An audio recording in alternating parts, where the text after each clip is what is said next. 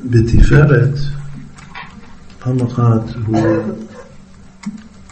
הוא היה הולך בגבות שלו קבוע בלוע, שקשה להכניס אותו הביתה.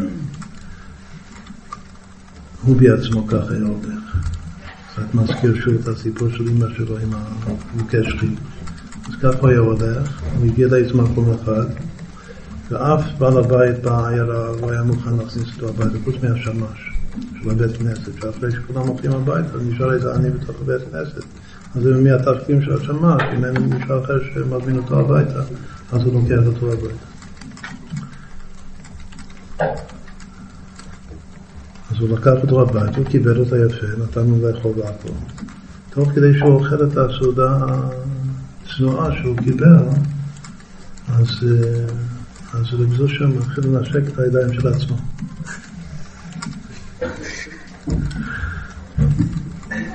שהוא יצא מדעתו, ויודע מה לנשוק, אבל הבית בכל זאת פונה לעני הזה לא עולה, לא עושה זאת, מה זה, מה אתה משגע לך את הידיים? אז הוא אומר לו ש...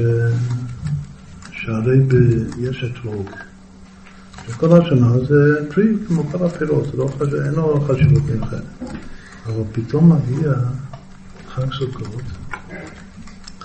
מכשיר מצווה, ואז הפרי הזה הפשוט, הוא נעשה משהו חשוב מאוד מאוד. אז ככה אני, אני, מצביע על עצמו. הוא אומר שאני גורנישט, אבל עכשיו זכיתי שיהודי מקיים על ידי מצווה הכי גדולה של הכנסת אורחים. כלומר שאני כמו האתרוג, הגוף שלי. אז כמו ש, שכל כך מחרבים ואוהבים את האתרוג שגם נוהגים כמה אנשים לנשק את האתרוג. אז ככה אני מנשק את עצמי, שאני חלק צדיק קדושה.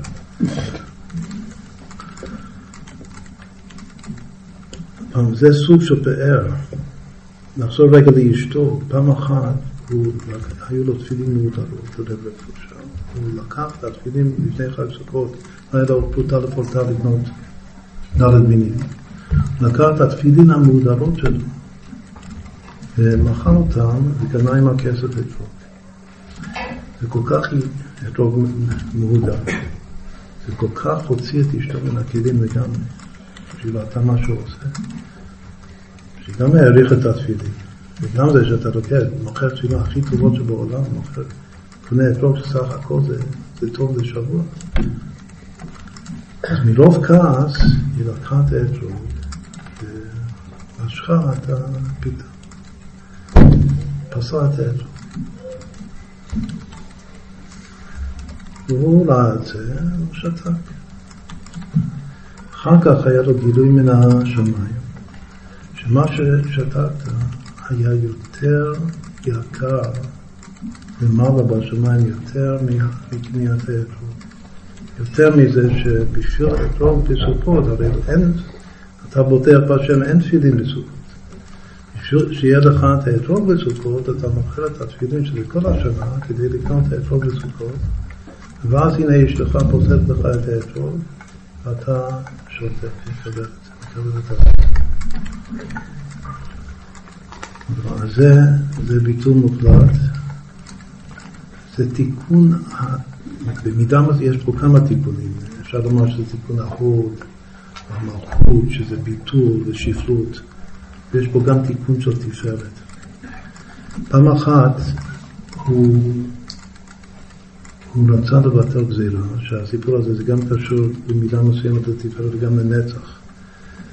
ובשביל לבטל את הגזירה הוא הזמין שיצטרפו אליו כל שבעת הרועים, אברהם, אבינו, יצחק, אבינו, יעקב, אבינו, משה, אהרון, יוסף ודוד, כל השבעה האחוזים של חג סוכות, שכולם ידעו, וביחד נבטל את הגזירה על עם ישראל.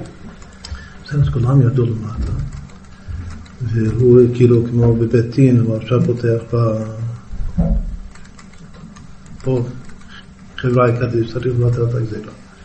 אז אומרים לו כולם כאחד, אומרים שתדע לך שמה שאנחנו ירדנו כאן, מעולם העליון לעולם התחתון אליך, זה לא בזכות ייחודים ועניינים שעשית, את העבודות רוחניות. זה רק בזכות עובדות פשוטות. שאתה עובד את השם הוא עובדות פשוטות, כמו יהודי פשוט לגמרי, אבל במסירות נפש, בעבודה קשה, כמו שנסביר גם תכף.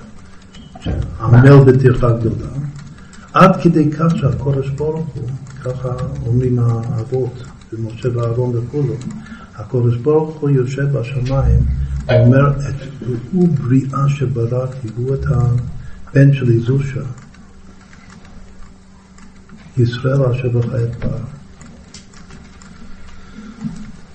אבל שם טוב אומר שלעבוד את השם מידת התפארת, זה היכולת, זה פירוש ייחודי של הבעל שם טוב, שמידת התפארת זה לגרום, זה לעבוד את השם כך, שזה גורם לקודש ברוך התפארות.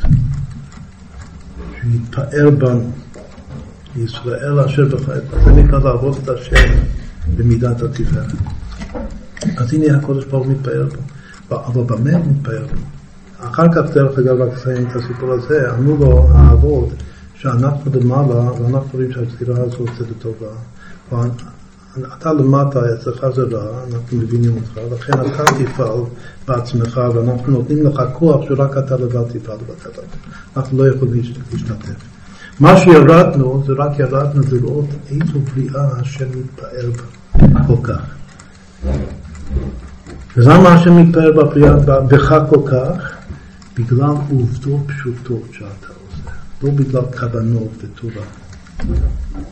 עכשיו זה ש, ש, שה, שהשם מתפאר בו בגלל עובדות פשוטות, המעשה הוא העיקר, זה שייך לספירות נצחות, החל מנצח. אבל זה שהשם מתפאר בזה, שהוא גורם לשם התפארות, זה בפנימיות, בין ביודעים שלו או שלא ביודעים שלו, הוא עובד את השם במידת התפארת.